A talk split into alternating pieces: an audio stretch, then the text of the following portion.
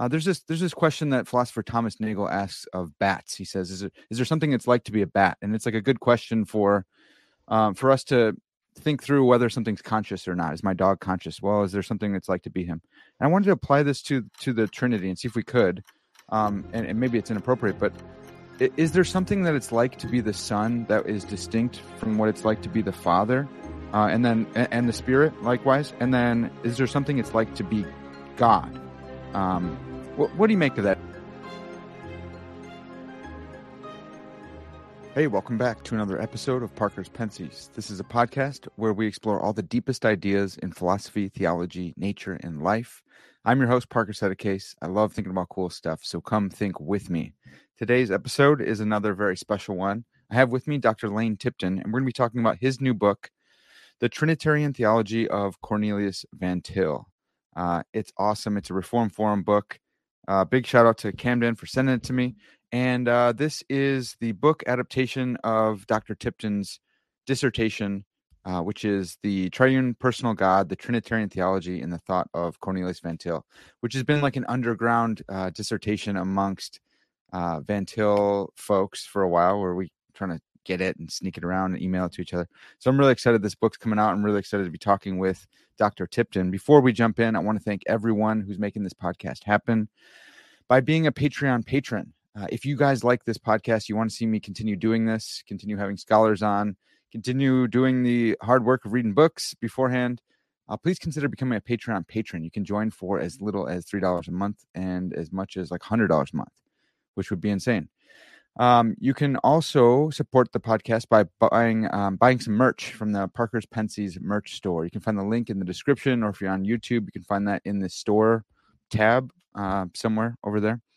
And then uh, third way, if you're watching on YouTube, there's a super chat button down here, a super thanks button.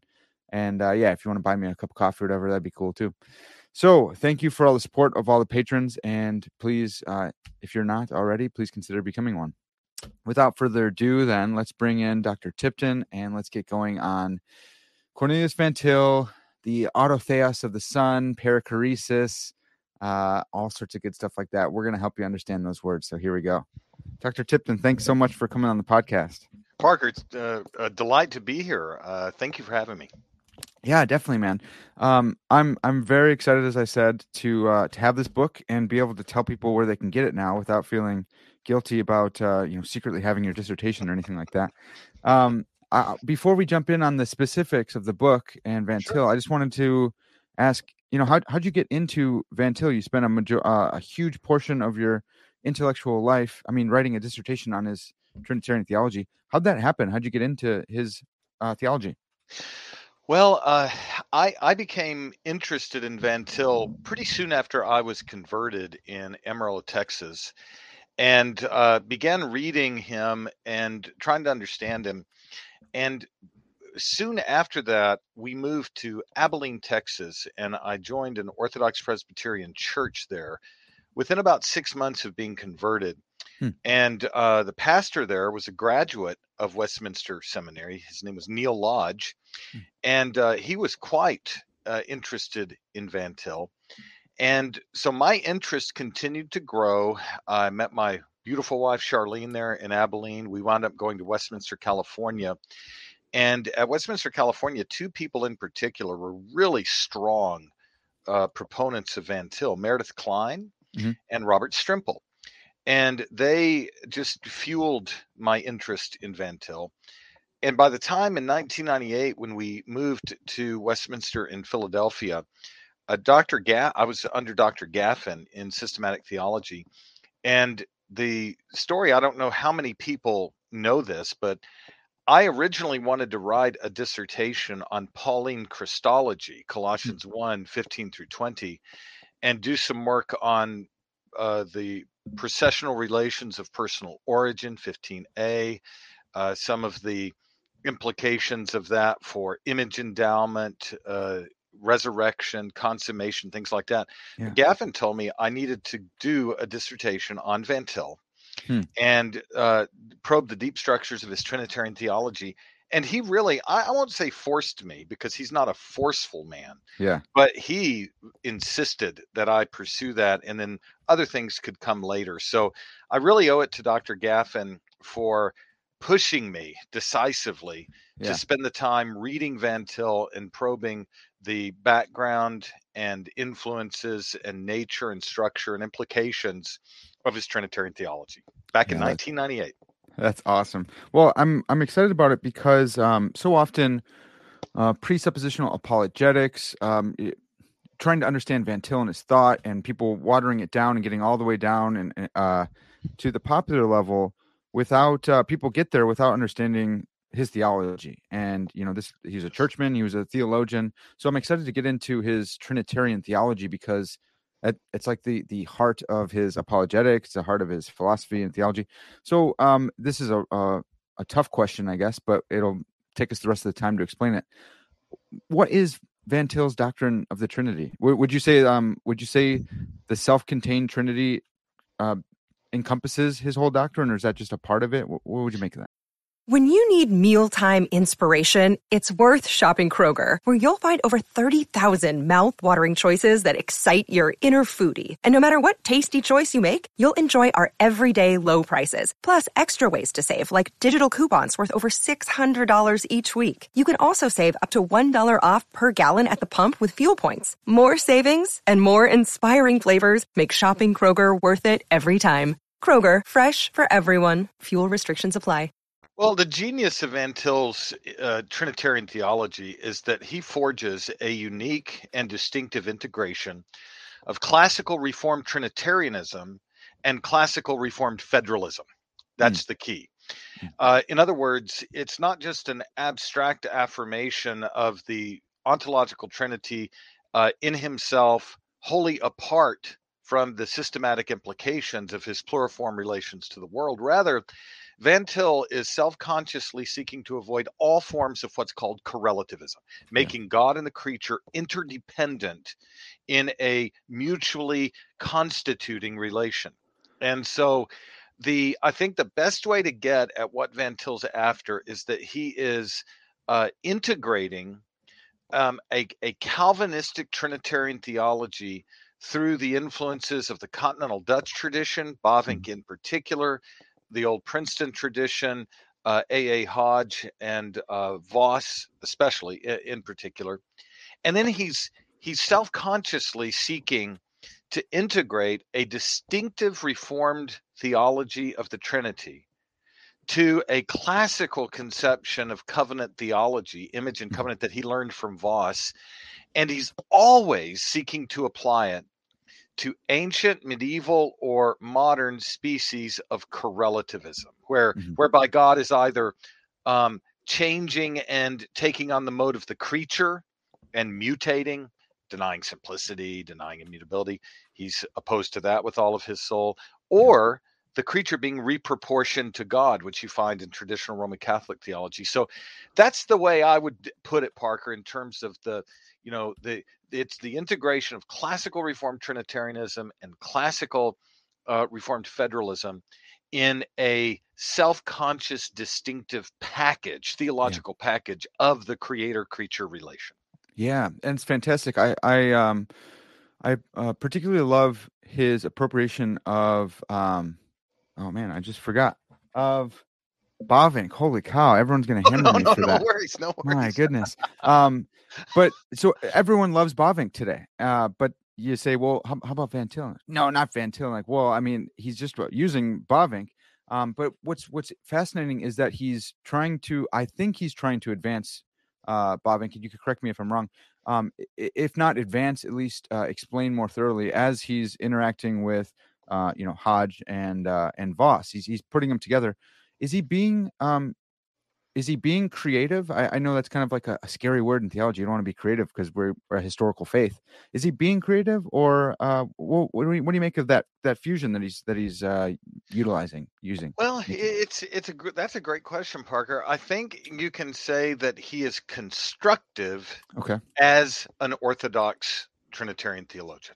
Yeah, So he's an orthodox Trinitarian theologian who's constructive. And where is the constructive propension most clearly seen? Well, here's where it- it's seen.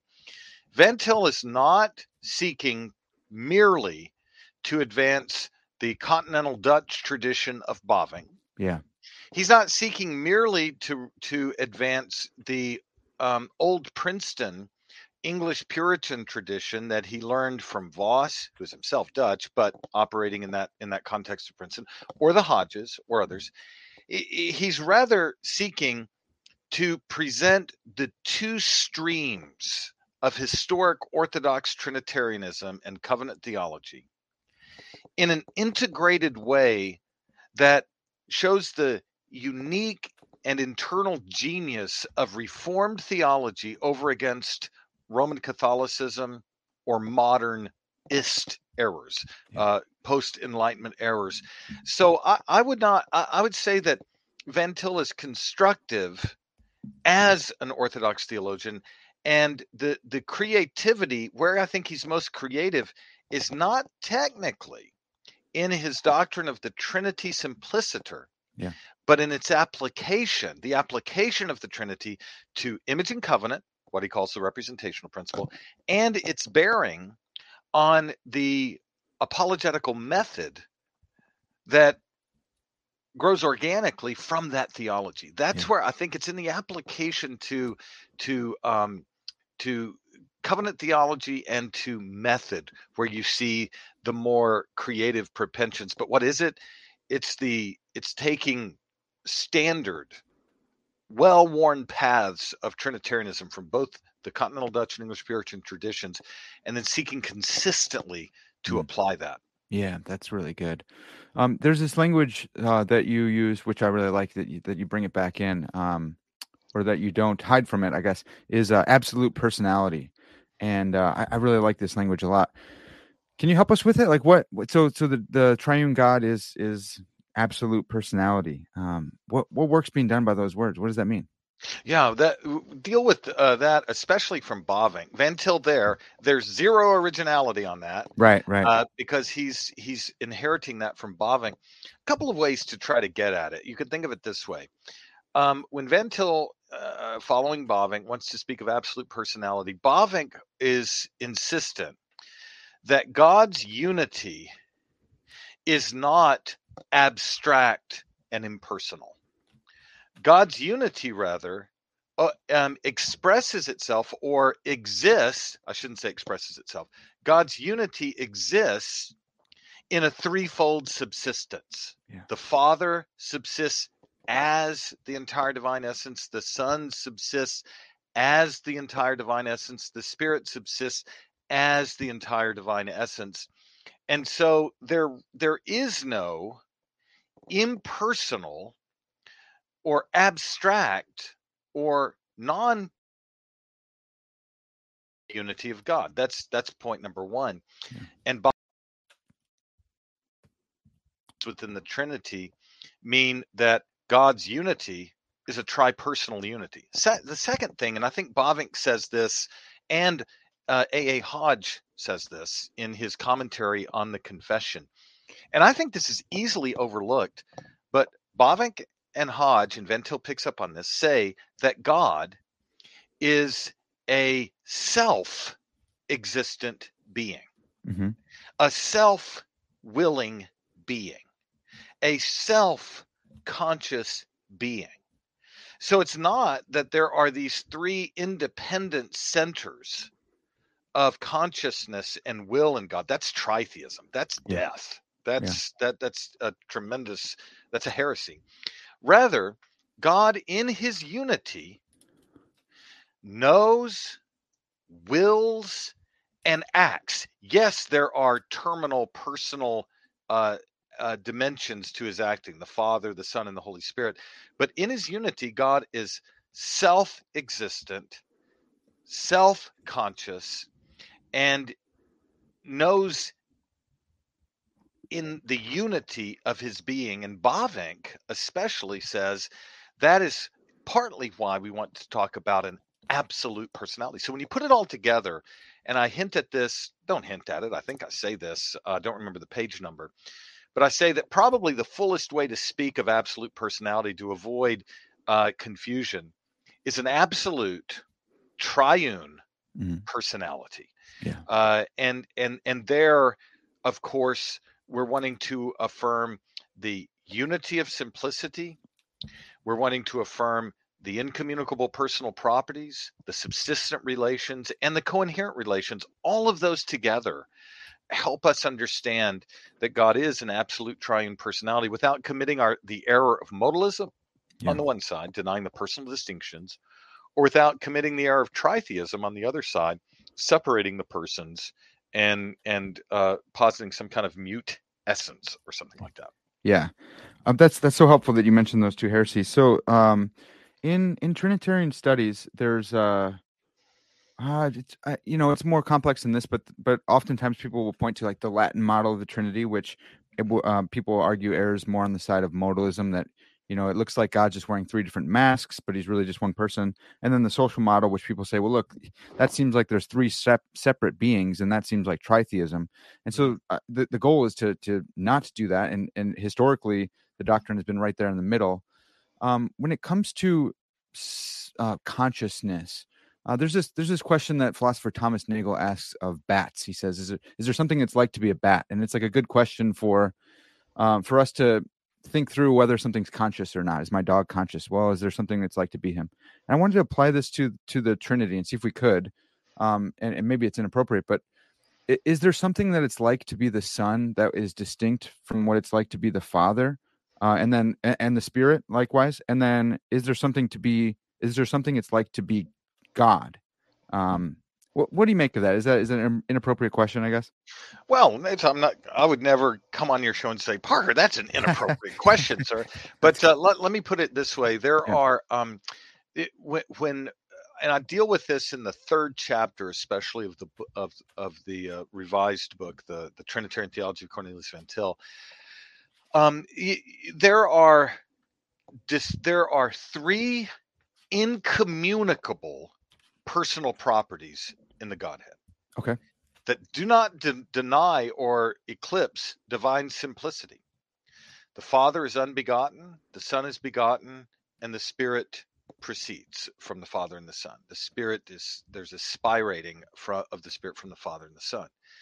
Now, those are three irreducibly unique, incommunicable properties. The Son is not unbegotten, and the Father is not begotten yeah. etc etc etc so when when we're talking about the trinity and you ask the question what's it like to be the father? Hmm. it's to be unbegotten yeah. right? Yeah. What's it like to be the son? It's to be begotten of the father from all eternity. Uh, what's it like to be the spirit? It's to proceed from the father and the son from all eternity. And you cannot confuse or conflate or apply those properties to the whole um, Godhead.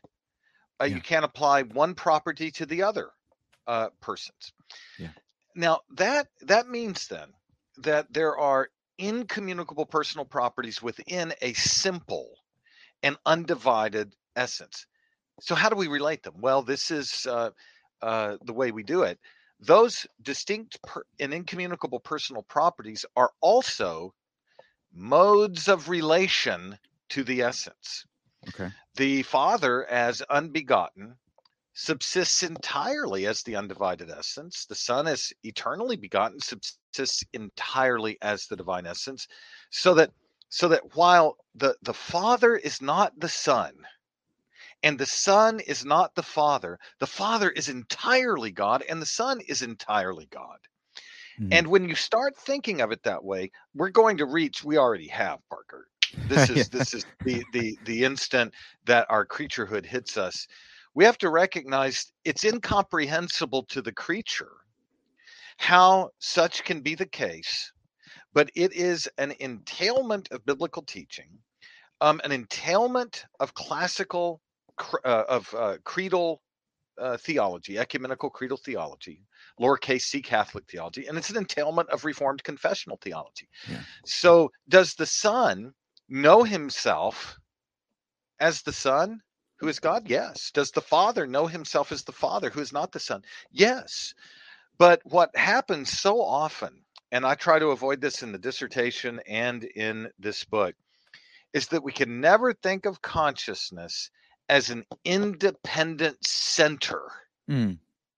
that segregates person from person or person from essence. And so the the way to get at that question intelligibly is to get in place incommunicable personal properties which are then relations of subsistence and recognize we can affirm true distinctions among the persons along the lines I just suggested, yet an absolute identity of person to essence. Mm. And once, and by the way, once you put it that way, you can come back around. This kind of feeds back to the Bavinck question you asked about. That's where absolute personality really is put on grand display. It's such a concrete uh, uh, Trinitarian category that, you know, the tendency is to say, are there four persons? And is that fourth person, you know, uh, is that a heresy?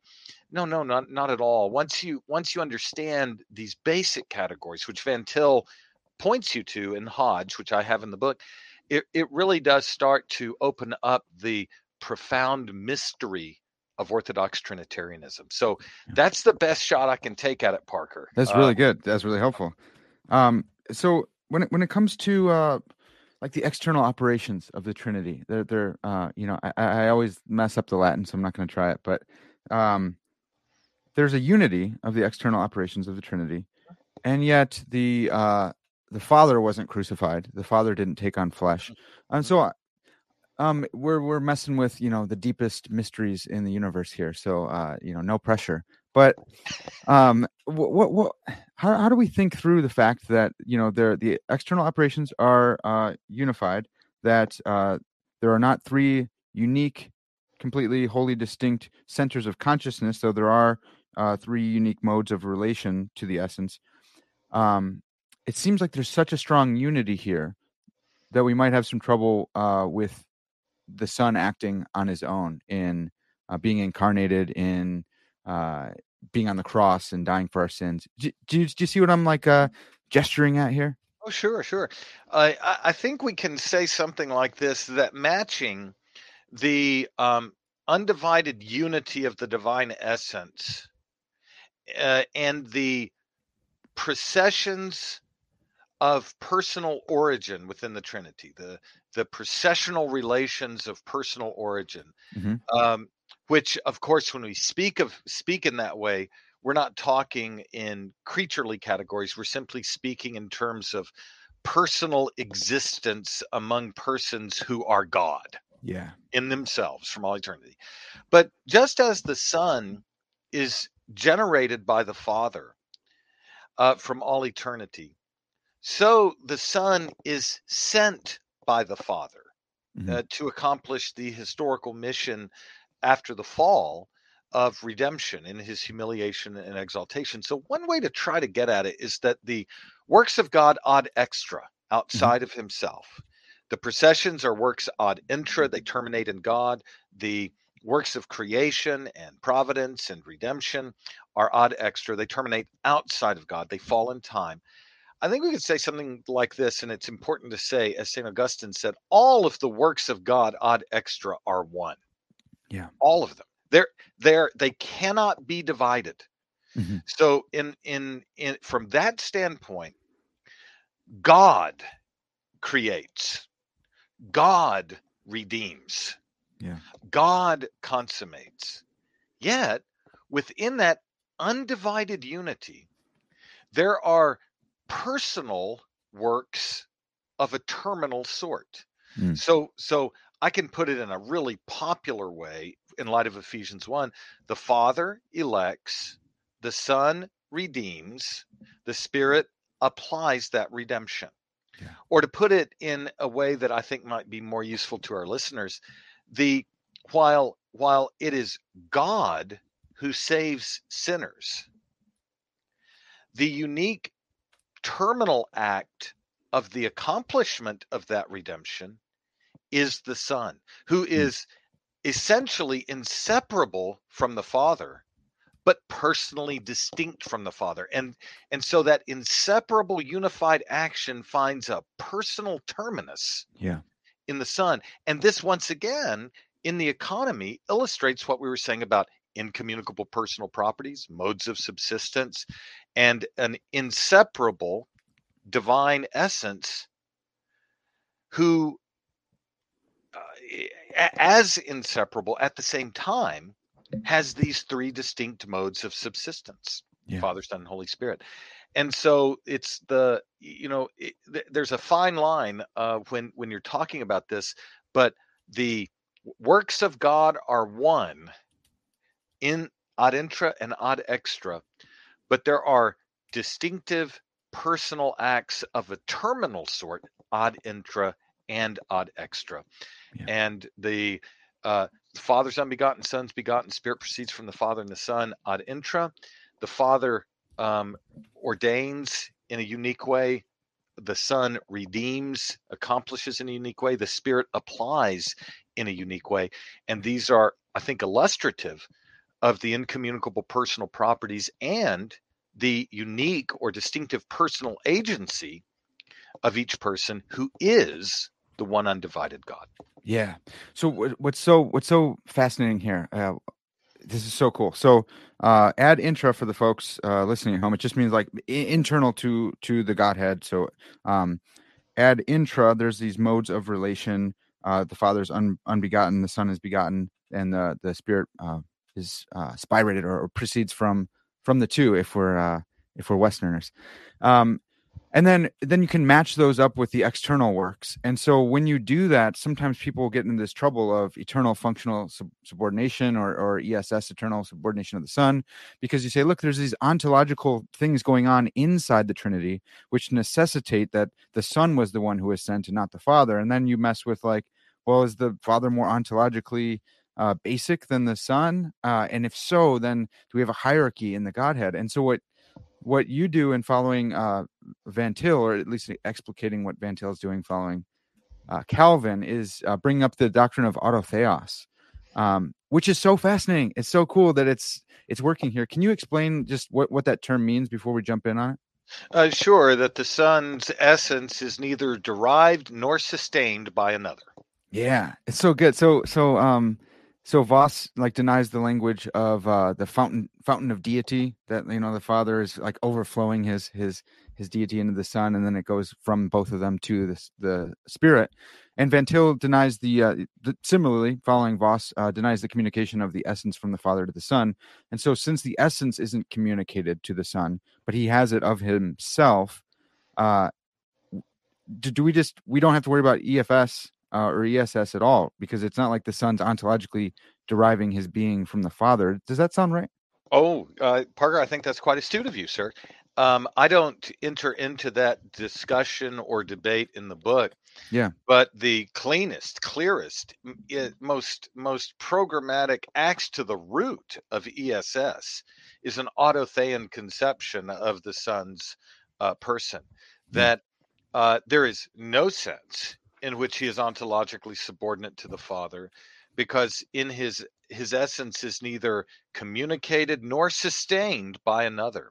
Yeah. And the uh, and and Van Til is following Calvin, he's following Warfield, mm. he's following Vos, And I do think that this is one of the most underappreciated doctrines of John Calvin. I think if yeah. if people were more robust in their um, understanding of being Calvinist, I think this would probably be at the center because this is a very distinctive attempt of Calvin to be thoroughly Nicene. Yeah. To be full orbed in the doctrine of simplicity and to avoid any conception of a derived or dependent deity in the Son. And so, as Van Til says, the chief her- one of the chief heresies in the church is the doctrine of subordinationism, which is yeah. precisely what you find in the debate you're referencing. And autotheos is, I think, the strongest um, antidote to that venom. Yeah. So, so um, what's what's really fascinating here is that you ha- we have these irreducible, unique properties. The son's irreducible, unique pro- property is being begotten, and it's it's a way to individuate the persons of the Trinity uh, and it's you know we we believe that God's revealed Himself to be that way, so it's not just something ad hoc. But um, those who who do go in for the fountain of deity language, they can say, well, look, it, um, they can explain uh, begottenness pretty pretty easily by just saying, look, you know, the Father is the fountain of all being, and so the Son is begotten. He his his essence has flown out of the Father. Um, and we say, you know, no, that's that's not right, and we're following Calvin. Um, the Son is autotheos, and I think that makes sense. With that in mind, though, um, how do we explain the Son being begotten? Because we need that. We need to. We need that uh, incommunicable property in order to individuate the Son from the Father and the Spirit. And yet, um, since we don't go in for the fountain of being language, we don't have it as clean of a story, I guess. Um, is it just that you know the Father has revealed it, and it, not just you know if the if God reveals it, then He reveals it. But do we have any more to say, or do we just say um, you know God has revealed it such that we can understand that the Son is begotten, even though we don't have the ontology that the uh, the others would have? Well, a couple of thoughts on this. The um, I, I think when you start to ask a systematic question, things start to become clearer. Okay. Uh, and and it's and it's this. Um, and and by the way, the, the, the Brannon Ellis's uh, work on this, uh, which I I don't know if I I think I have it in a footnote, but his work, Calvin, Classical Trinitarianism, and the Aseity of the Son, Yeah. is a delightful study, and he'll he'll indicate that th- that Calvin's view did not become the majority report even among all of the Reformed. Hmm. And so, you know, we need to be aware of that. Okay. Francis Turretin probably takes a middling way. Um, Warfield, uh, Vos, and others uh, affirm this. Van Til is clearly influenced from uh, the work of Calvin, Warfield, and Vos on this particular point. Uh, so, so you know, it's it's not as though the um, denial of autothean personhood is a heresy. That's certainly not the case. But here's the here's the point that might be useful. Um, the the the the relation of generation is one of differ personal differentiation. It's an Uh-huh. order of personal existence. Okay. And that eternal relation of differentiation is the unfolding for our understanding of an of a trinitarian godhead, a three-personed godhead. Yeah. The Father is communicative with respect to the Son's person, but even in his person, the Son is not purely passive. He's not just a pure passive product Yeah. of the Father. There's a reciprocity, a co-inhering, a communion that is active on both sides. And I think Calvin's view, once you recognize that, that that it's not pure activity from the Father and a pure passive reception from the Son, but living personal communion among those who are fully God of themselves. Mm. Uh, I think that's what Calvin's after. Now, the systematic issue that I think helps people is this. Um, and it's a thesis that I have been developing for some time. I I have it at certain portions of the book, Parker. One Yeah. one of these days I'll write more on it. But Thomas Aquinas affirms the communication of the essence in the act of eternal generation. Yeah. And just because he does that, and he's explicit about this, the processional relations provide the archetype for the creator creature relation. Yeah. And the creature, Adam, in the work of special creation for Thomas Aquinas, in the work of exitus in creation, he is created outside God and imperfectly and indirectly participates in the essence of God. Hmm. When the donum is given, it inaugurates and initiates an ascending participation in the essence of God that reproportions Adam above his nature to participate in the essence of God, ultimately to view intellectively, to view directly and without mediation the essence of God. Yeah, the beatific that that's what he would call the beatific vision then. That's what, Tho- Yeah. that- and that's Thomas's view, which Bavinck calls a melting union. He calls it an erasure of the creator creature distinction. But here's the key: that Thomas and the traditional Roman Catholics who follow him make the communication of the essence in the Trinity the ground for ascending participation of the essence it through nature, creation, Mhm. grace, donum, and its consummation in the light of glory. And Van Til, following Bavinck, uh, following Vos, following the classical Reformed tradition, says the creature is not participating in the essence of God and in need of the donum superadditum.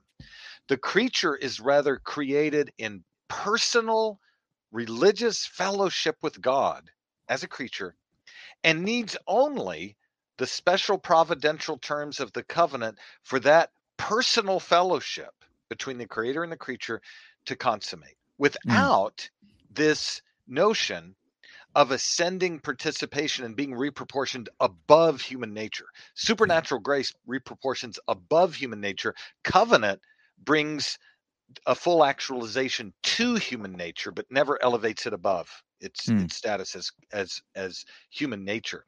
And so if you look at it from that path, here's what I think, Parker. Um, Yeah. And I I sketched this out the best I can in the book.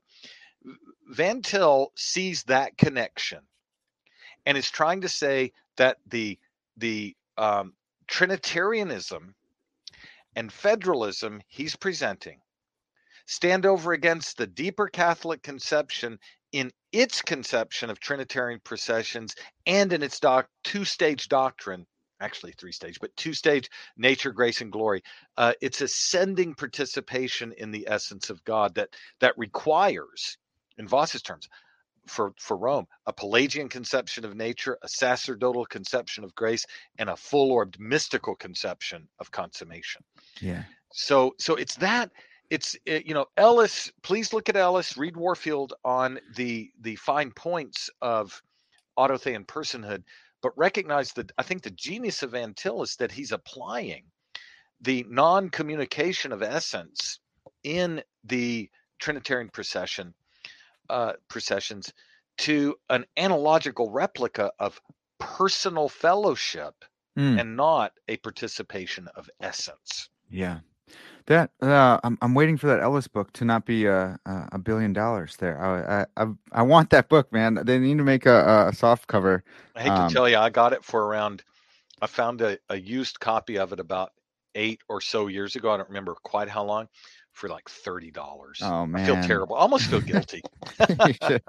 Um, well, so so with that uh, participation in the divine essence, I I see. Um, you you helped me see it more clearly that that that is an impersonalistic, uh, impersonalist view of the divine nature, as if it were uh some like a swimming pool you could just dip into or something but but van til following uh you know the dutch uh and old princeton are saying there there is no impersonal impersonality in god. You can't just participate in god uh, in the in the divine nature as if it were an impersonal thing that you can just be in because he's tri-personal and um, there's no like there's no extra area for a human being to be in. D- does that make sense? Does that sound about right?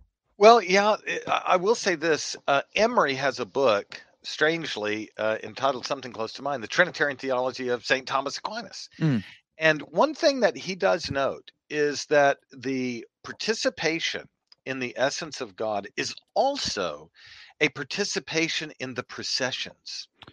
That Ah, the missions of the the Son and Spirit in Reditus are to return the church to their participation in the essence of God and their return to the Father. Hmm. So that the the the more robust forms of uh, and, and I think Thomas teaches this too. I think Emery is probably the best interpreter of Thomas, in my opinion. I don't okay. I don't think he's been superseded right now among current interpreters, but there are a lot of good ones. Uh, they, they they make explicit that um, the the exitus reditus of the creature follows the exitus reditus of the Son and the Spirit in the processions, and the mission of the Son and Spirit ultimately is to bring about a participation in their processional return to the Father. Hmm. So it's it it on that level, they're not just trying to say it's an abstract, impersonal essence, but they're going so far as to say that the missions affect a participation in the processional reditus of yeah. the Son and Spirit.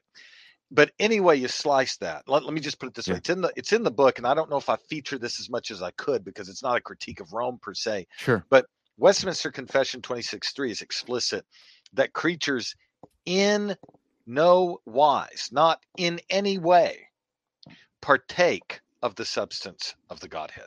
Yeah. Not in creation, not in redemption. And the uh, if anyone's interested, I'll I'll just plug his book. He'll blush at this, but yeah. Camden has a wonderful uh, exposition of uh, pre- precisely what the conformity to uh, the divine nature looks like. Um, mm. And um, it's in his book on Rahner oh, uh, that was published by P&R.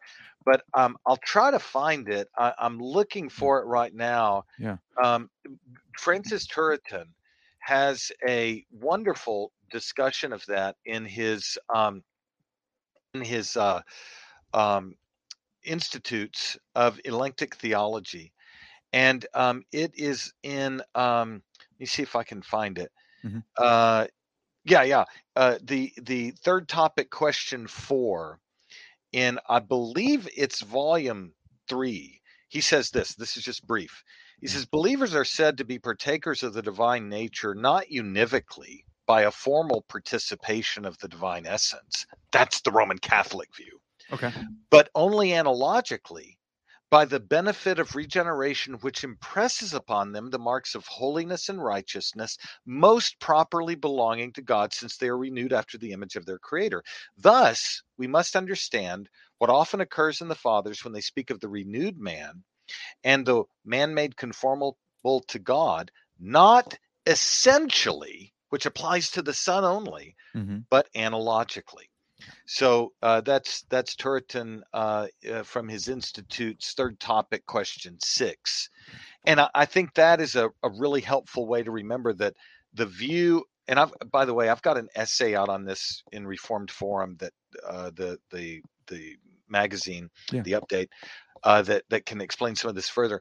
But there's a, a different conception of beatitude and what it means to be conformed to the divine nature uh, in the Reformed versus the Roman Catholic simply because there is a difference when it comes to uh, ultimately communication of essence in the processions, participation of essence in creation, and the ascending elevation of the creature above that essence, that creaturely essence, in the beatific vision. Yeah, oh, that's really fantastic. Yeah, so like you said, either way you cut it, whether there there is an impersonalistic, uh, there's an idea of an impersonal uh, divine nature, or whether you're caught up in the actual processions, which seems like it's an ad intra thing. It's a scary, it's a it's a scary kind of crazy thought. Um, to me, it's very least, very different, very different yeah, from reform. Yeah. So so um so in the reform view, there's a there's an emphasis on the creator creature distinction.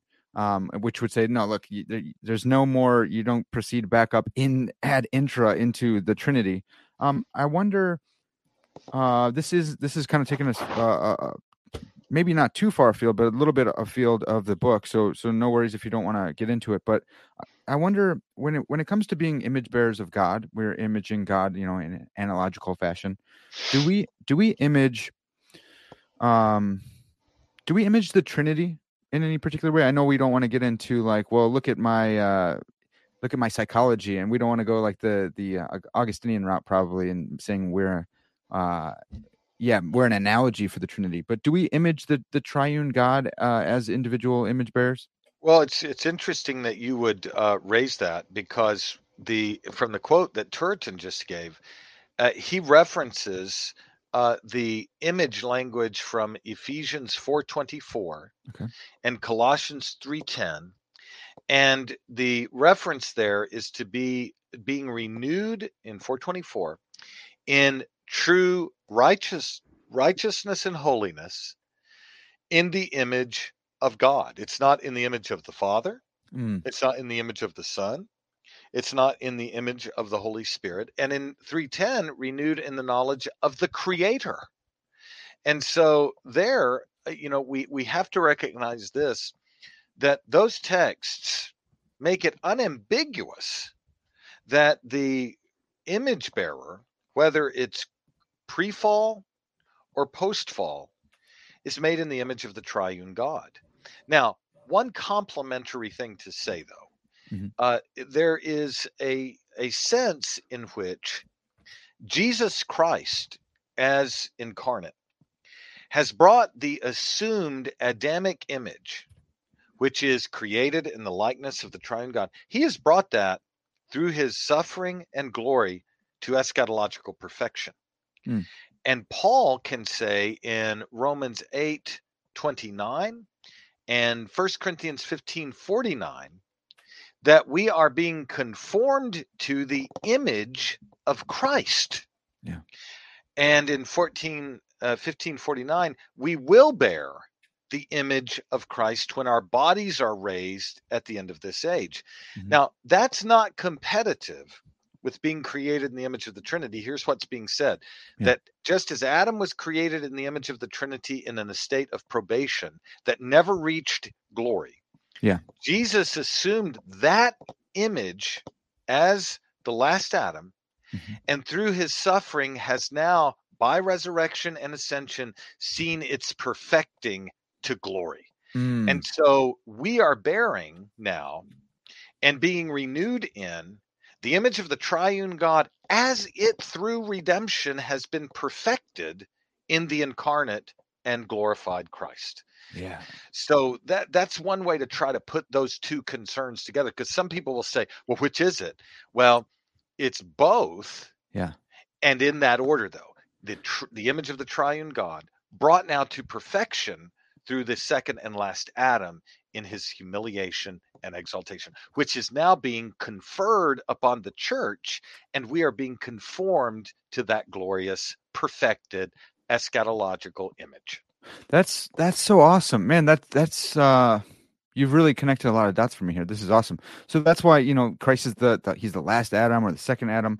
Um, that's why you're either under Adam or you're under Christ, and Yes. I think you fleshing that out just is, is way more helpful because I, I mean I've always affirmed that, but it's actually helped me understand. I don't know if it's ontologically or not, but you've you've helped me understand uh, in a more deep way why uh, why being under Adam is such a big deal. Like because there's all these debates on whether we inherit uh, guilt or you know just a corrupt nature and all this stuff or whatever. We can even you know circumscribe those. We can even get through those by uh, just pointing out like Adam wasn't perfect uh he wasn't created perfect though he was created good but he fell and so all of us are either under him or the second adam who assumed the same nature that adam had but perfected it through living a perfect right uh, righteous life and it's so cool man we're being made into the image of christ who is in the perfected state Yeah, Adam was sinless, but Yeah. in an estate of innocency. Sinless, but under probation. Jesus, sinless and beyond probation, Yeah. and glorified. And and And- that's so. It makes all the difference. Yeah. Yeah. Yeah. And it I think it's helpful for Christians to understand that because it's not it's not uh uh Christ's forgiveness is not getting us back to the garden. It's not getting us Yes. back to, you know, Adam's state prior to the fall because that it was an imperfected state. It wasn't then we could fall again if we got back to that state. No, Christ assumed that and took it all the way. He scored the touchdown. You know, we're not at the at the one yard line or whatever. I got some athletes that listen, so I'm trying to throw in something for them. Very good. Yes. So Um, yeah. Well, okay. scored So touchdown that, than which none greater can be conceived. there we go. Perfect. That's a clip. Um, uh, so Dr. Oh, Tipton, there- yeah, Uh, yeah. I'm kidding. I'm kidding. There, there's um, there's a doctrine that. So I went to I went to TEDS. I went to Trinity, and um, I loved my time there. But a, a doctrine that wasn't talked about a whole ton in these conversations is the doctrine of perichoresis. Um, Yeah. and it when it was, it was usually talked about in regards to the Eastern fathers and stuff. Um, but Van Til uses perichoresis, uh, and and and you do by way of Van Til, to really help us understand this. Uh, I'll, I'll use the language and then I'll, I'll ask you to explain it. But I, I just pulled a quote: "The persons of the Trinity indwell one another in relations of mutual co-inherence uh, or inherence." Can you help us out with that? Because I love perichoresis, uh, but I'm going going to you to help us figure out what it means. Sure. Um, Van Til quotes uh, from Charles Hodge, of course, and Hodge is, as is well known, very dependent on uh, Turretin And Danny Olinger has done some work on Vos, and Vos is quite dependent on Turretin in the writing of his Reformed dogmatics. And um, when Turretin is describing the classically Reformed doctrine of perichoresis, it's not about the relation of the person to the essence. Earlier, mm. 25, 30 minutes ago, we talked about how each person subsists as the entire and undivided essence. Yeah. Those relations of subsistence are absolutely foundational to Trinitarian orthodoxy. It's why the persons aren't separate. It's mm-hmm. why the persons aren't um, uh, detachable from the essence. Each person is that essence. Yeah. So the relation of person to essence is one of identity. Now, in the doctrine of perichoresis, uh, Turretin says that each person not only subsists as the divine essence, but exhaustively permeates and mutually embraces the others. Mm. And so the concept there is that we, Parker, as image bearers, always exist in one way or another outside of one another. Yeah. We always will. It's the nature, of, partly the nature of being a creature. But the persons of the Godhead, according to Turretin, exist in such a way that they exhaustively indwell one another from the interior of the other hmm. without mm. their personal identities being lost. It is, by analogy, Hodge puts it this way, Turretin puts it this way it is the Trinitarian archetype of personal communion mm. where person indwells person. And that, most specifically, Parker, perichoresis, the reason it's so important is it brings into view the precise character of Trinitarian beatitude. What mm. the beatitude of the Father? It is the Son and Spirit in an exhaustive, mutual embrace of person to person that is entirely interior. It's absolutely ineffable and beyond comprehension. And my argument that I'm developing in the book, mm-hmm. that I think Van Til's suggesting, is that the precise replication, the, the, the special creation of Adam in the image of God, is in an analogical personal fellowship with God that reflects that perichoretic coinherence. Mm. For Thomas and for the traditional Roman Catholic position, Adam has will, Adam has volition, but he's created outside of God. He needs, as Vos says, grace infused to achieve a religious relation. Right. But for the Reformed, perichoresis provides the unique Trinitarian referent for saying Adam was created in personal fellowship with God that consisted in worship.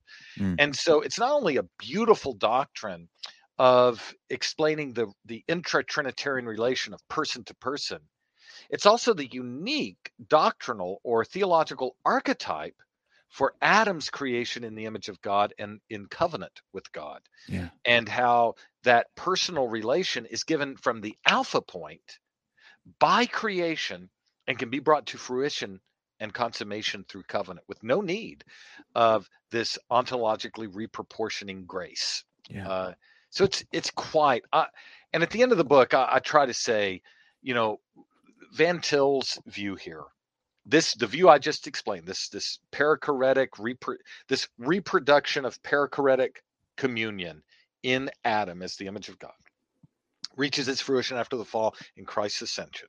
Mm-hmm.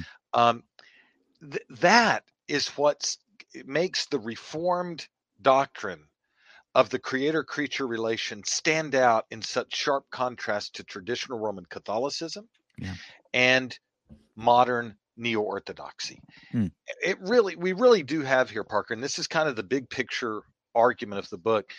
There really is a tertium quid, a distinctively reformed alternative to traditional Catholicism on the one side and modern neo orthodoxy, modern theology, modernism yeah. on the other side.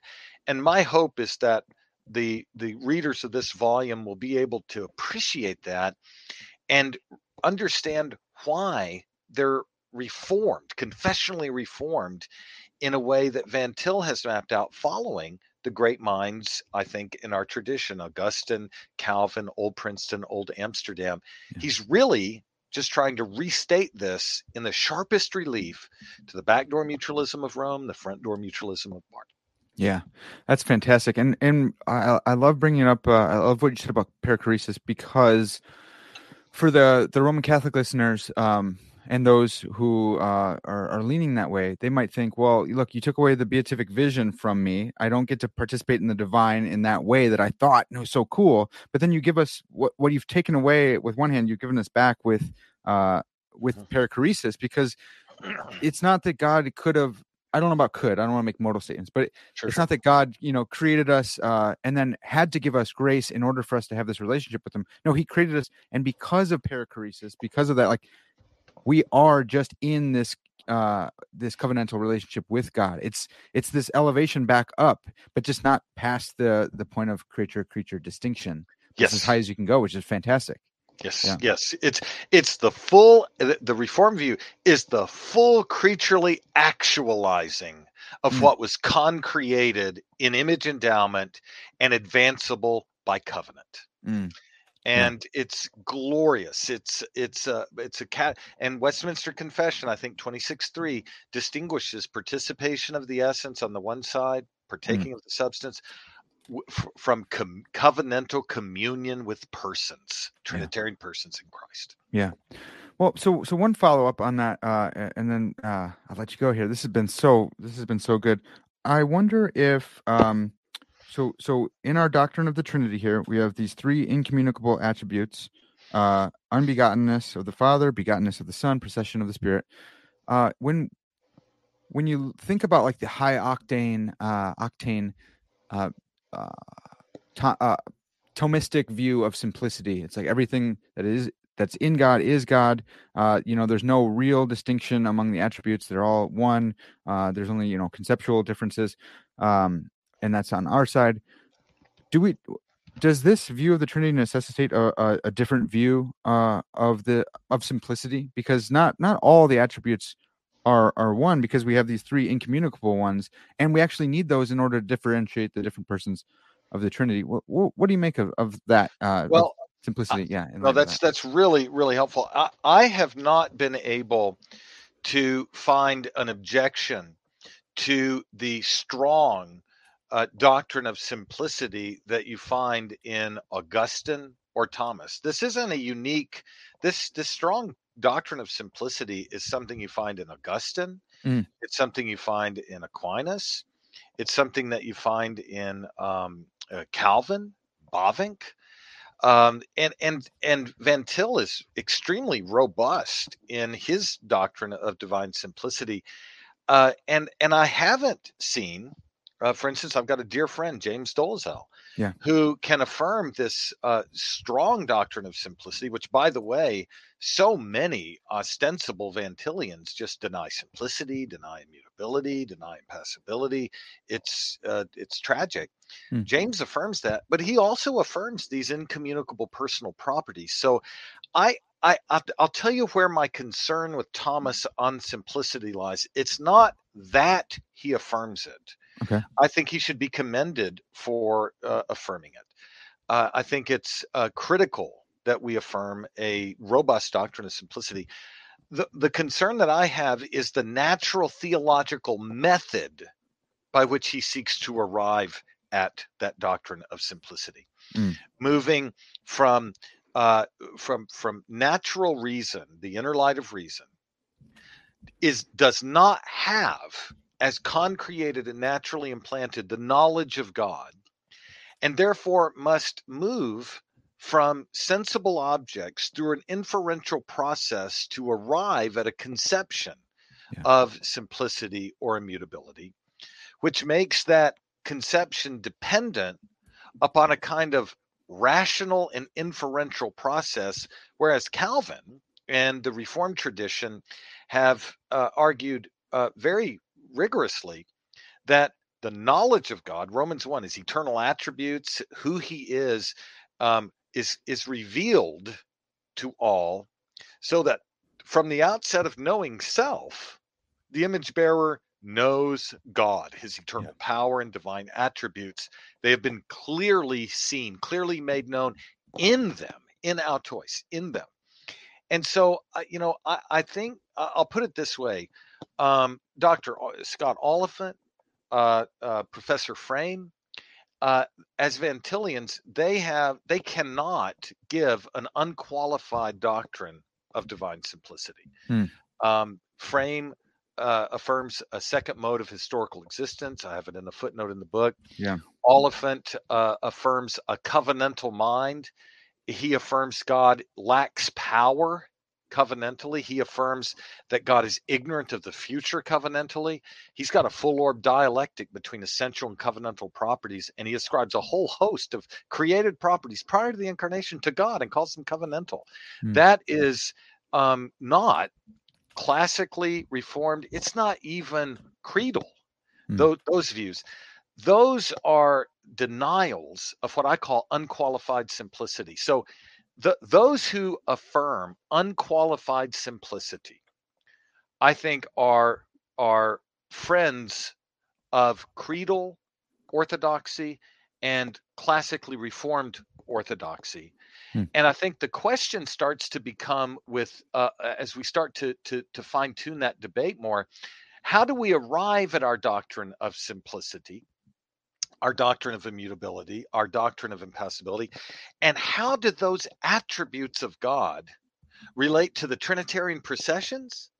And then how does the creature relate to the essence of God in nature and in grace? Yeah. And I think so. I think with Thomas, um, it's it's I, I view it this way, and I'll be um, brief here, Parker. Yeah. Um, uh, just like with Lutherans, we can affirm a catechetical definition of justification. We can say that we agree with Lutherans that you that justification is the imputation of the righteousness of Christ. Where do we disagree? Well, we disagree with them on how it relates to a theology of union with Christ. Yeah. They want to place it as the alpha point for union. We want to see it as a facet of union, something that manifests union. So we have a different we can we can agree on a kind of catechetical definition, but in terms of its theological function in a system, Yeah. there's great difference. Sure. Similar here on on simplicity. I can agree with Thomas and, and laud him, especially over these deniers of simplicity. And, you know, once God reveals himself, he's composite, he's mutable, he's ignorant, he's got a covenantal mind, he's historical. Uh, those are, uh, that, that, that belongs more, in, that's in the Socinian or open theist tradition, not a reformed. Mhm. But uh, so but but with uh, with Thomas so I want to affirm what Thomas is saying but it the the issue is not whether we can agree on the catechetical definition it's more on the methodological and systematic implications Yeah. of how that doctrine functions Yeah. What work it's doing in the system. Yeah. Yeah. Totally. Man, that's that's that's really helpful. I've I've been thinking a lot about uh, the authorial analogy for the God world relation. That God interacts with the world uh, in a, in a analogous ca- uh, situation, an analogous case to uh, an author, and, and I'm I'm trying to think through whether um, whether that can help us with uh, you know uh, Professor Frame and and Dr. Oliphint's view, and saying like you know C.S. Lewis wrote uh, uh, the Great Divorce, but you know C.S. Lewis in Oxford didn't change, but C.S. Lewis as a character in there was talking to different characters. I don't know. That's a whole huge project, and, and maybe we can all get together on it someday. But um, uh, Dr. Tipton, I want to thank you so much for for the work here that you've done in uh, you know going back into the dissertation and making it a book for for us. I really I commend this book, um, and I I really appreciate what I really appreciate about you is that you take the historical doctrines and you give theological reasons for them instead of just saying but that's what the the old folks used to say that's history there that's a good reason but there's more that can be said and i really appreciate that you do that as a as a systematician um and some sometimes it's a cri- critique i have for the historical folks that they go No, well I- he said it so you have to yeah I, I appreciate that, brother. One one quick thing on the Cambridge change thesis. Yeah. On the the frame and Oliphint material, just remember that Oliphint says God literally changes, Yeah, I know. Yeah. literally is ignorant, literally lacks knowledge uh, in the relation. And Frame says he literally has historical existence and befores and afters. So I Mhm. don't think the Cambridge change is going to to to to do the the heavy lifting on that.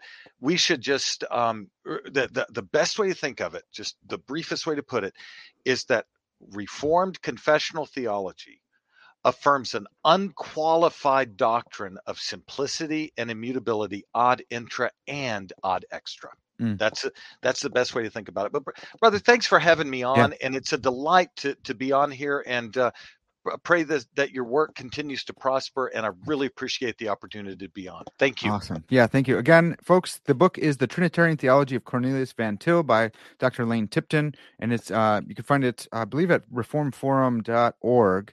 Uh, but I'll put a link in the description to the book so y'all can get that really easily. Uh, this has been Parker's Pensées. And as always, all glory to God.